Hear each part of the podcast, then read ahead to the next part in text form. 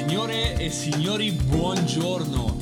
Eccoci, siamo qui di nuovo. Questa è una puntata bonus, è una puntata speciale di questo nostro podcast di italiano facile, di italiano semplificato. Una puntata bonus perché non sta uscendo di martedì come al solito, ma in un altro giorno della settimana. Oggi vorrei presentarvi un uh, ospite speciale, diciamo così, perché non sono da solo in questo podcast, ma sono qui con uh, Marco, che è mio papà. Ciao papi, come Ciao, va? bene, bene, tu? Tutto ok? Bene, bene, anche io, grazie. Come va la vita qui in Italia, qui prima del Natale, diciamo, in queste giornate pre-natalizie? Eh, qua guarda, un po' dappertutto oramai, un po' visto la situazione, diciamo che sarà un Natale un po' particolare, almeno speriamo che sia un po', un po sereno, dai. Eh? Sì, sì, speriamo di sì. Sarà un Natale in quarantena, diciamo così, un Natale a casa eh, con la famiglia, diciamo, in effetti siamo, siamo a casa, ragazzi. Ecco, oggi però, come ben sapete mh, dal podcast precedente, dove vi spiegavo che siamo in controcorrente, non parleremo del Natale, ma volevo fare una chiacchierata con mio papà su, diciamo, un confronto generazionale, potremmo dire, no? Un confronto tra la mia e la sua generazione. Ecco, partiamo magari dall'infanzia, pa, cosa dici? Partiamo da quando eravamo bambini o da quando tu eri bambino, da quando eri piccolo, che cosa facevi? Con cosa giocavate quando eri bambino? Mm, bella domanda. Eh, quando ero bambino io, dunque eravamo, eh, non diciamo quanti anni fa, negli anni, negli anni 60, 70, negli anni 60, no? Io avevo, mettiamo, 8, 9, 10 anni uno dei giochi più diffusi, diciamo, era giocare con gli aquiloni. Non so se tu sai cosa sono gli aquiloni. Eh... Sì, gli aquiloni sì. Allora, magari per chi ci ascolta spieghiamo un attimo. Gli aquiloni, ragazzi, sono quelle cose, quegli oggetti che hanno un filo e che quando c'è il vento i bambini possono far volare, quindi tengono con una mano il filo a cui è appeso l'aquilone colorato e l'aquilone vola e i bambini corrono con l'aquilone, giusto pa? Giusto, certo. Solo che negli anni 60 gli aquiloni non si comperavano, nessuno comprava gli aquiloni, ognuno si costruiva il proprio aquilone.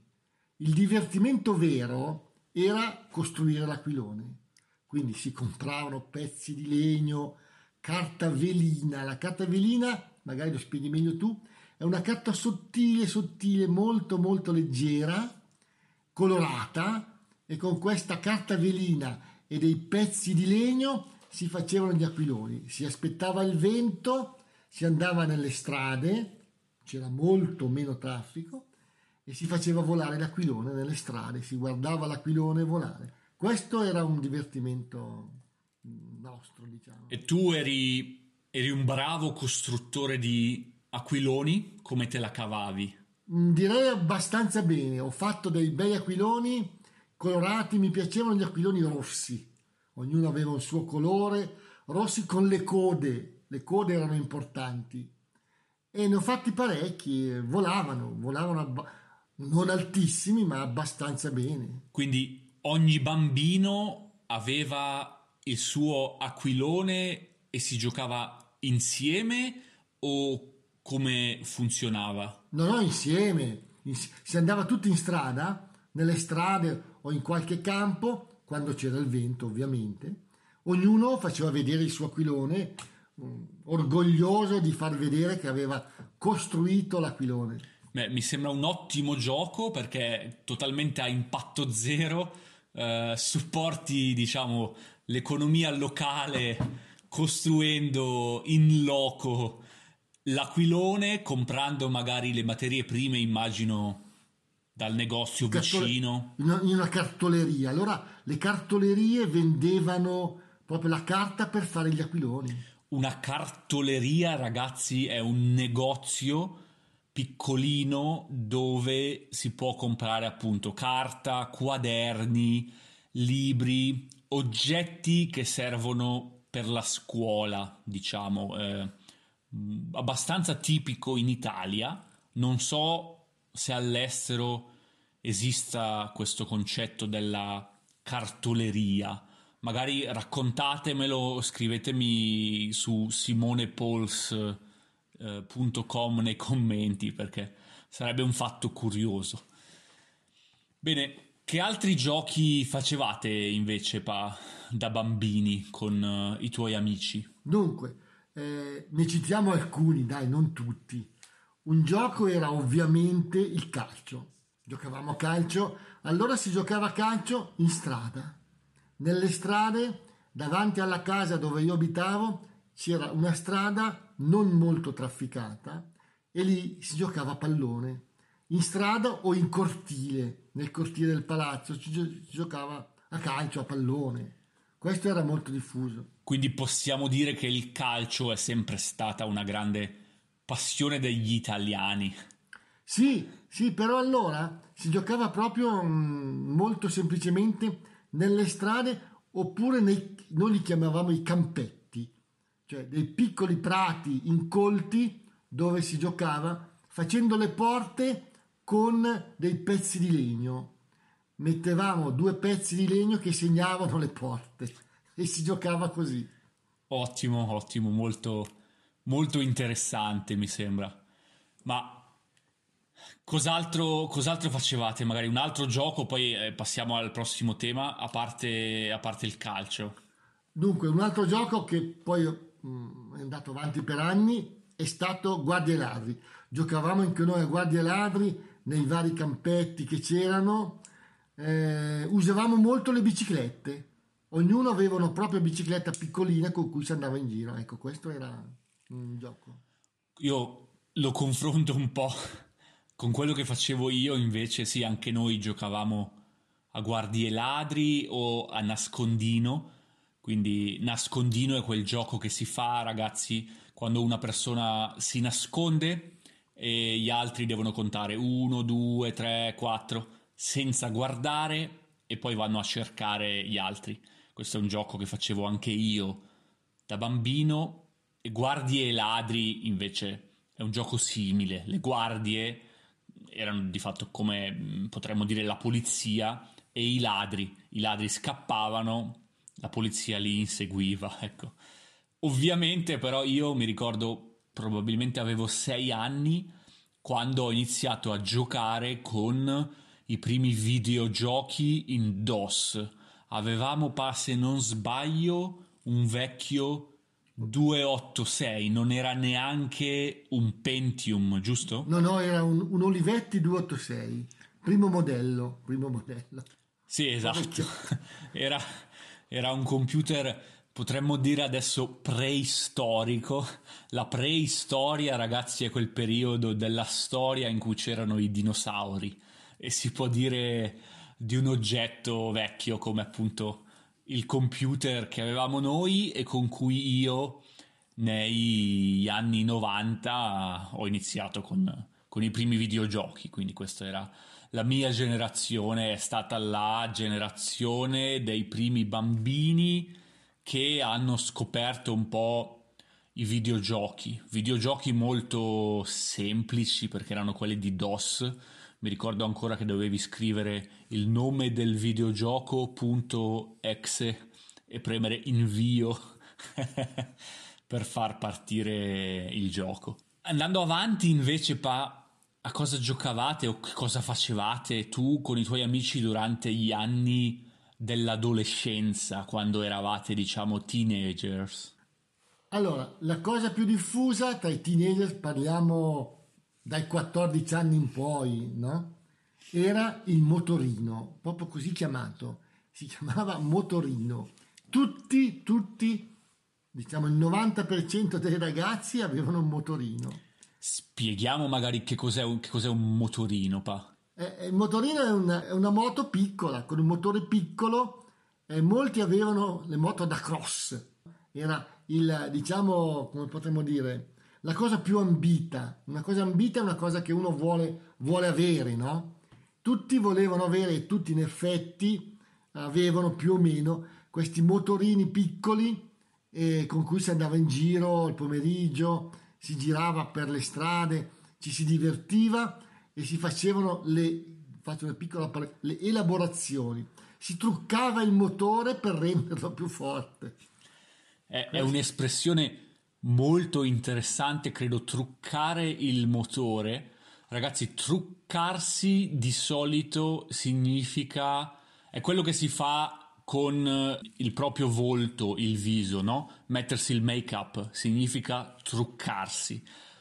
Truccare il motorino non vuol dire che mettevo il rossetto o il mascara al motorino, ma significava in qualche modo pompare, possiamo dire così, eh, il motore, quindi renderlo più performante modificandolo. Ecco, giusto? Giusto, giusto, giusto. Poi, pian piano, ovviamente quando siamo diventati più grandi, l'altra ambizione erano, anziché i motorini, le moto. Le moto per la nostra generazione sono state importanti. Molti della mia generazione, dopo i motorini, io anche, eh, hanno avuto le moto, le moto quelle più grosse, che erano molto diffuse tra i ragazzi, diciamo, dai 16 ai 20 e anche più anni. Questo. La moto era un... Ecco, diciamo che il tema delle moto e dei motorini è poi rimasto in qualche modo perché ricordo che diversi miei amici, ecco, anche loro avevano una moto, avevano un motorino, venivano a scuola con la moto o con il motorino. Non è stato il mio caso, non è mai stato così interessante per me avere una moto. Io ho passato gli anni della mia adolescenza a giocare a basket o a pallacanestro, diciamo anche noi in italiano, e a guardare appunto i giocatori del NBA per trarre ispirazione, no? e mi trovavo anche io al campetto a giocare con eh, gli amici ma durante la mia adolescenza poi c'è stato un grande cambiamento ed è stato l'avvento di internet. Mi ricordo quando avevamo internet, quando è arrivato in casa poi il primo internet, avevamo il modem 56k che ci metteva una vita per connettersi, no? Faceva questi suoni qua, no? e magicamente ti ritrovavi connesso a internet, no? Ti ricordi, Pa? Eh sì, ma tu pensa che quando noi eravamo non teenager ovviamente, ma più avanti, eh, internet non sapevamo neppure cos'era, ovviamente, nessuno l'aveva ancora capito. Esisteva già in teoria, eh, come tu sai la storia, no? in America, nei militari, eccetera, ma in pratica nessuno l'aveva ovviamente e invece è nata a un certo punto a metà degli anni 70 una cosa per noi eccezionale che è paragonabile a internet cioè l'avvento delle radio le radio private le radio private sono una cosa la spiego in un minuto che adesso ci sono Radio DJ, Radio Monte Carlo, eh, tante altre radio libere in FM che trasmettono. Ecco, noi abbiamo assistito alla nascita di questa nuova tecnologia, cioè il fatto che qualcuno poteva trasmettere oltre alla RAI, la RAI è la, l'emittente nazionale italiana, qualcuno poteva trasmettere. Ecco, Simone, tua madre, ad esempio, ha trasmesso per alcuni anni da una radio privata mm, che era in mezzo alle montagne, trasmetteva, faceva una specie di telegiornale da una radio privata che eh, si sentiva in buona parte della Lombardia. Questa era una cosa per noi eccezionale. Sì, mi ricordo che la mamma mi ha raccontato una volta appunto che trasmetteva in questa emittente locale qui tra la Lombardia e il Piemonte, che sono due regioni italiane, e diciamo l'avvento delle radio libere si può paragonare secondo me un po' a quello che oggi è YouTube, perché come allora esisteva la tecnologia della radio, ma prima dell'avvento delle radio libere era difficile se non impossibile per una persona privata di trasmettere da un giorno all'altro il proprio pensiero, le proprie idee, eccetera. Allo stesso modo YouTube supportato diciamo dall'avvento di internet grazie alla tecnologia di internet è il modo con cui mi viene da dire le nuove generazioni esprimono le proprie idee e raccontano al mondo qualcosa di sé non trovi Pa? Sì sì secondo me il paragone è perfetto perché con le radio private ognuno tra virgolette molte persone potevano esprimere le proprie opinioni liberamente e tutti gli altri potevano ascoltarle. Infatti c'è stato un periodo in cui eh, c'erano delle trasmissioni, che un po' ci sono ancora oggi, in cui le persone telefonavano alla radio e parlavano. Per noi questa era una cosa straordinaria, cioè una persona telefonava in radio e parlava.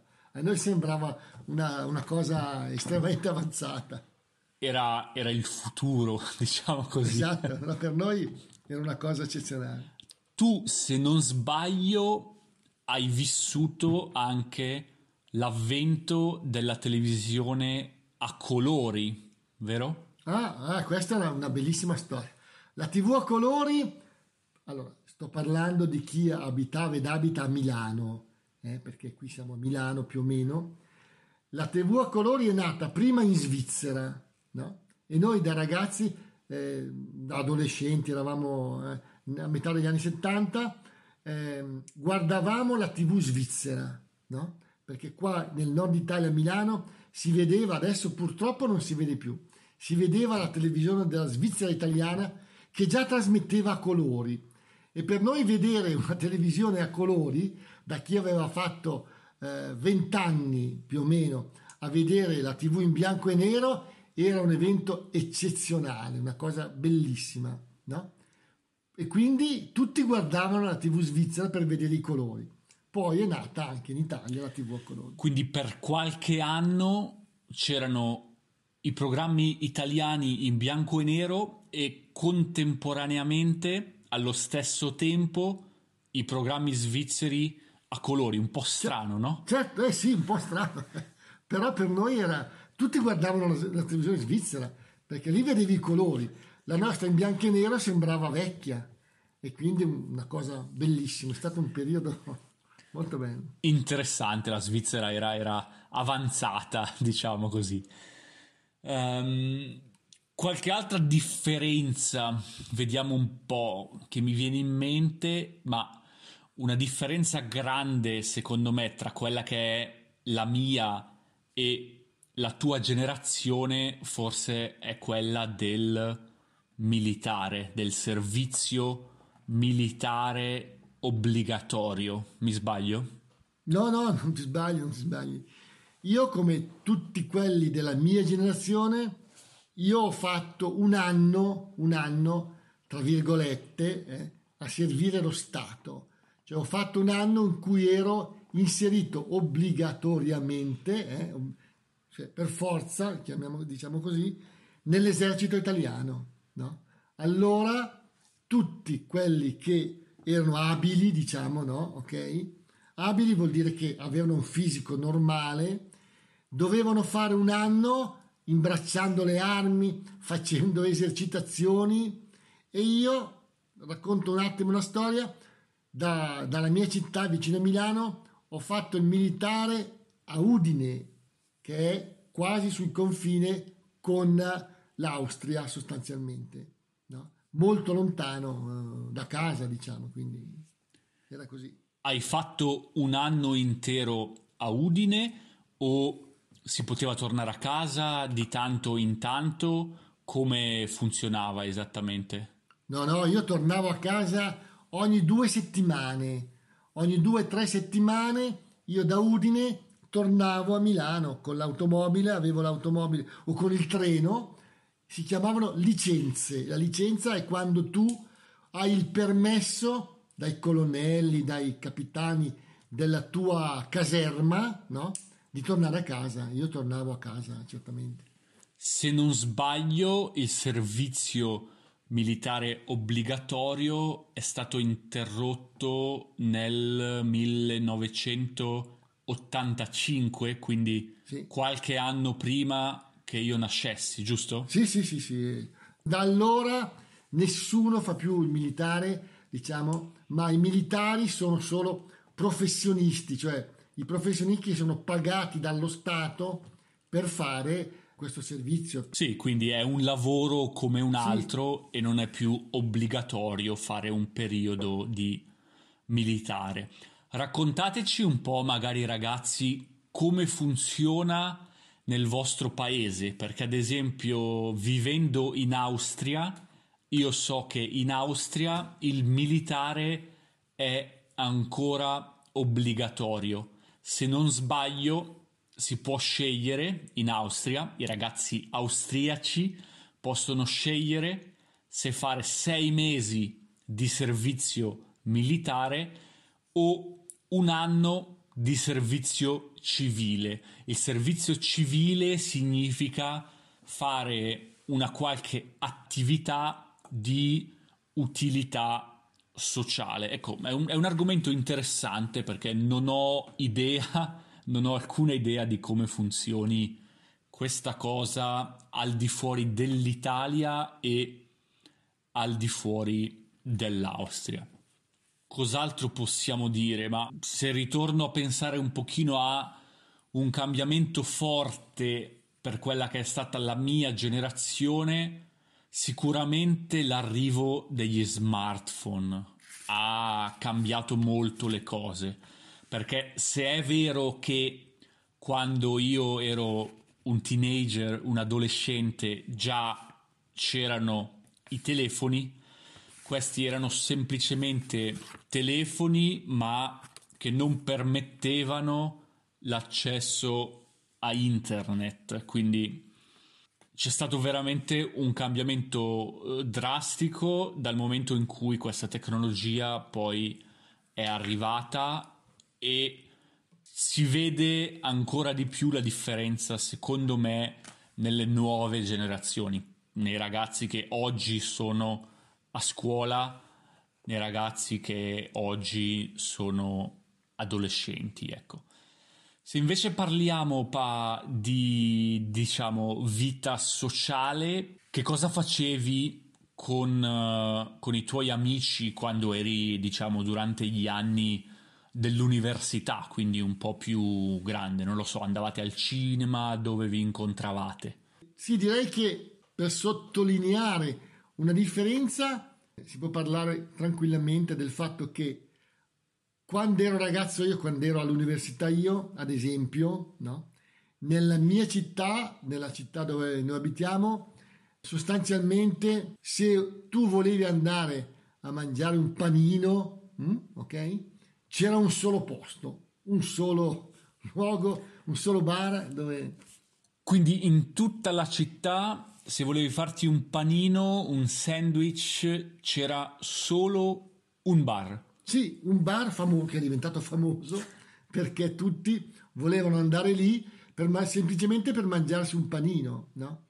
Adesso, come tu mi confermi, ci sono decine di luoghi dove puoi andare a mangiare un panino. Lì non c'era nulla, niente. Interessante, sì, adesso abbiamo il problema opposto perché è difficile mettere tutti d'accordo su il posto in cui andare, no? Perché uno dice ah, quel posto non mi piace, no, voglio andare in quell'altro, quello lì no, mi sta antipatico il cameriere, in quell'altro non mi piace la birra, no, è, è, più difficile. Sì, sì, sì. Allora, un'altra cosa, guarda, ad esempio, parliamo delle gelaterie. Le gelaterie adesso, ah, nella nostra città ci saranno 20 gelaterie, a dir poco, 20, no?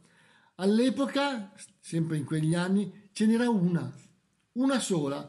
Tu quando dicevi andiamo a prendere il gelato, dove? Lì, perché era l'unica gelateria in cui tu realmente avevi dei tavolini, delle sedie dove potevi mangiare il gelato. Era un solo posto. Mi, mi viene da dire, diventa interessante l'aspetto sociale, no? Perché immagino che questa gelateria diventasse anche un luogo di incontro. Tu andavi in questa gelateria per un gelato, ma magari incontravi un amico, incontravi un compagno di scuola, eccetera, no? Mm, sì, in parte, sì, in parte, perché poi la vita sociale in realtà era diversa. Ci si trovava di più nelle case delle persone e non nei locali. Ora molto spesso, tu me lo confermi se è vero, che i ragazzi si trovano di più nei locali che nelle case, mi sembra. Sì, sì, diciamo che è una cosa personale, dipende un po' dalle persone, però sì, è probabilmente, anzi sicuramente un trend, è più facile incontrarsi in un bar, magari bere una birra o mangiare qualcosa che non trovarsi a casa di qualcuno. Mi chiedo se non ci sia una ragione economica anche che sta dietro a questo tipo di scelte o se è semplicemente legato al fatto che oggi ci sono più opportunità di intrattenimento, se vogliamo chiamarle così, per i giovani? Eh, questo non lo so, francamente non lo so.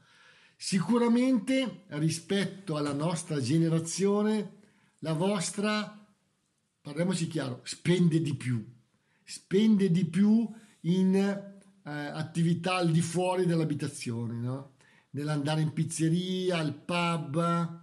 Eh, la, i giovani adesso e in generale tutte le persone spendono di più in questa attività, quindi una ragione economica sicuramente c'è. Sì, sono d'accordo anch'io. Sarebbe interessante, se ci sono, non lo so, andare a cercare delle statistiche per, per capire più in dettaglio, magari, magari butto un occhio su internet e vediamo, giusto per curiosità.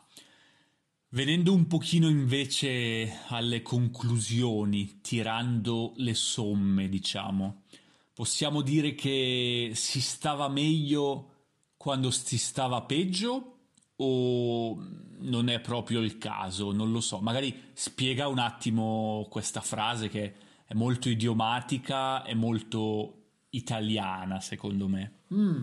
Eh, allora, dire si stava meglio quando si stava peggio è sempre un riferimento a un confronto tra l'adesso e il passato.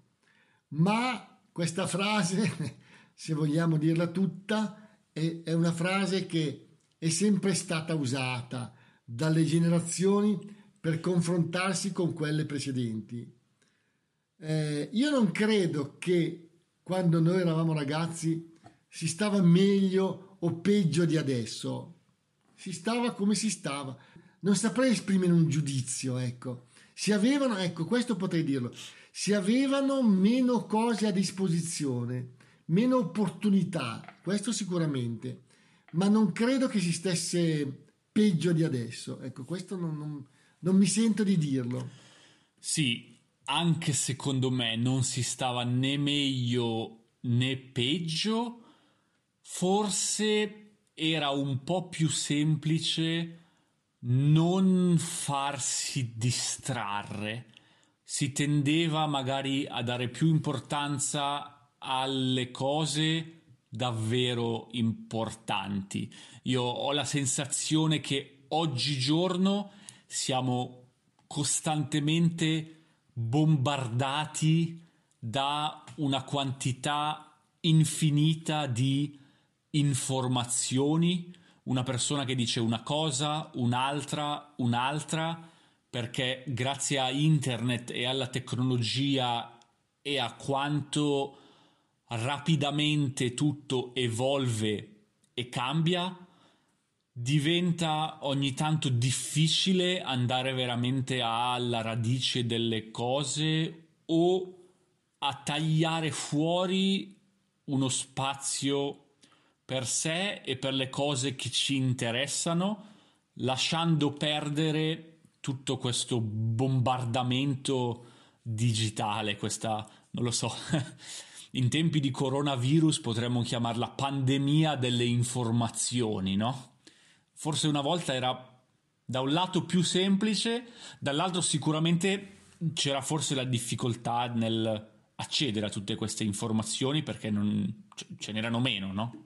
No, allora, il problema delle informazioni, eh, secondo me, eh, visto adesso, guardando allora, era che allora le informazioni che noi avevamo erano sostanzialmente, direi quasi a senso unico, no? Non avevamo la possibilità di avere confronti, non avevamo spesso la possibilità di accedere a informazioni diverse da quelle che erano quelle ufficiali. Questo, se vogliamo entrare in questo tema che è molto, molto, eh, diciamo, vasto, no? Le informazioni allora erano molto meno, molto minori, quindi da questo punto di vista la situazione io direi che migliora adesso.